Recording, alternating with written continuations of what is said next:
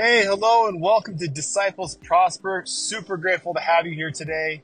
You're in for a treat because today I want to talk about the phrase Disciples Prosper. I had a passenger recently ask me, about my online content and what I'm doing. And I said, it's essentially the whole point of what I'm doing is to live correct principles enables us to be blessed. And that's how it's summed up. And he, he had talked about, he was a doctor, a heart surgeon, and he's like, if you live the correct, exercise and eat right, etc., and live these correct laws, then obviously you're going to be blessed. Obviously you can do well, but if you're eating a bunch of sugar and eating a bunch of fast food, etc., how can you expect to perform at high levels? How can you expect to have a fit body? It just doesn't add up. Now, having said that, there are times when I remember Rich Roll in his book called Finding Ultra, excellent book. He talks about how he ran several Ironmans in a short period of time, and he's usually plant-based. But on this one occasion, on this race, he's famished, he needs replenished, and he didn't have access to his regular plant-based food, so he ate some other food.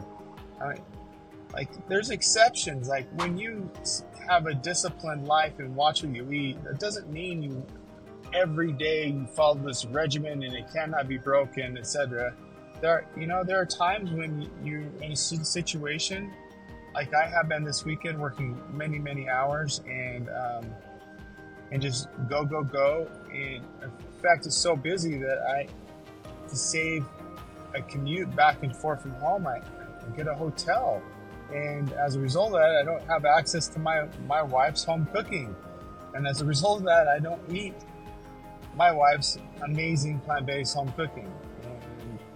And that's okay. It's not a permanent thing.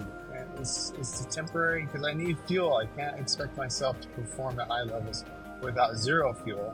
But I don't make it a regular habit. I'm not eating fast food. But the point I'm making is that when you live correct laws, you have access to correct the blessings of heaven. And it's not just about living correct laws on top of that. If you want a certain outcome, all you have to do is live the laws that will give you that outcome. That's wonderful. But to become like Heavenly Father, you need to live more than just some correct laws because you want to get something in return. I believe that the greatest purpose of the greatest want of life is to become like Him. Just like a child may aspire to be like his dad, or a young man or a young woman aspire to be like her mom. That when we want to become like Him and have His outcomes and His blessed blessings and His powers, for lack of a better word, then we align ourselves with His teachings. We align ourselves with His ways. And men in their great vast knowledge of building skyscrapers and rocket ships have made a massive impact and have grown a lot. Nevertheless, man is nothing and less than the dust of the earth. I'm reminded of Moses, who was raised by a king that had all this power and authority, and then he left this kingdom because he saw that something wasn't right. He comes into God's presence later. We learn about this in the Pearl of Great Price. He experiences God one-on-one, face-to-face, and he's transfigured to be brought into God's presence. And after God leaves his presence, he falls to the earth, totally deplete of ability to pick himself up, deplete of energy.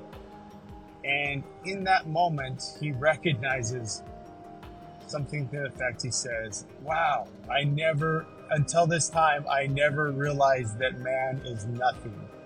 And so what I'm trying to say today is that you and I, we are mortals. We are finite, our bodies at least, and they will come to an end. And when we rely on the arm of flesh and the wisdom of man, we're going to fall short. Yes, we may get skyscrapers. Yes, we may build a mansion. Yes, we may have a massive company. Yes, we may have a massive bank account. Yes, we can do good with these things and build libraries and help serve and eliminate poverty. Those are great and wonderful things and honorable things of the earth. What we're talking about as a disciple prospering is more than just having the good and honorable things of the earth. It's more of learning how to become like Heavenly Father.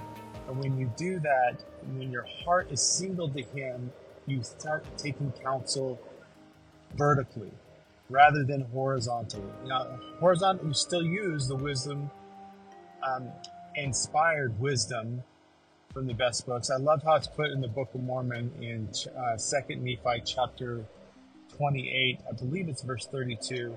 It says, woe unto those that take counsel from men, save that counsel be inspired. So when you glean the truths from the best books and the best wisdom of the world, you glean what is right, you glean and you live it.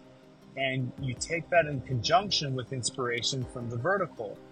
And it often will give you insights and give you thoughts and questions. You'll get so much knowledge to a certain point and it will leave you wondering, as you ponder that and you seek to understand the truth from it and glean more from it, it leaves you with a question. And when you ask the question, when you inquire, we learn in the scriptures over and over, ask and you shall receive, knock and it shall be given unto you. When you do that, you get answers. And these answers are revelation. And this revelation is giving you access to the mind of God, who helps you to develop and grow to become like Him. He gives you revelation upon revelation, perfection upon perfection, line upon line, precept upon precept. So as you learn obedience and your abilities increase to obey further light and truth, then you're given more. I love how it's put in the Doctrine and Covenants section 59. I believe it's verse 3. It says that there are many commandments given unto those that are righteous. I totally butchered that. But the point is that there's not just a list of 10 commandments. There's a lot more, because as you align with God and you draw near to Him and He draws near to you, you have access to His guidance. You have access to His way. You have access to the atonement, to Jesus Christ's teachings, and you live them.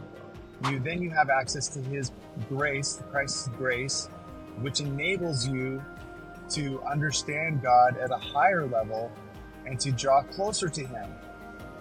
It's so exhilarating. It gives you energy. It gives you a renewal of energy. It gives you, your body transforms into a healthy vessel that lengthens its stride and can run and not be weary. So, in short, thank you for being part of this podcast. Learn the teachings of Jesus Christ and the best books, implement them, and don't just learn, but implement. Learn by study and by faith in Christ, and ask for His help. Ask for His guidance and then implement it.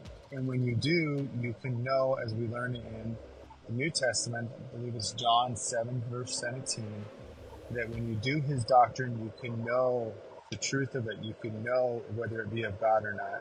And as you continue to grow and progress doing those things, you're giving more.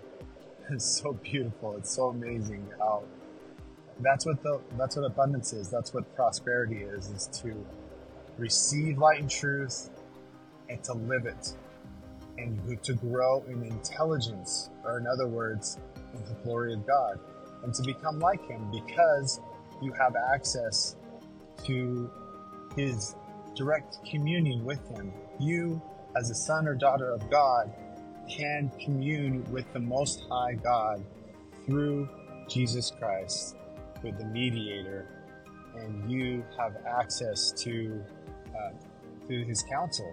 And That's a wrap for today. Thanks for joining me.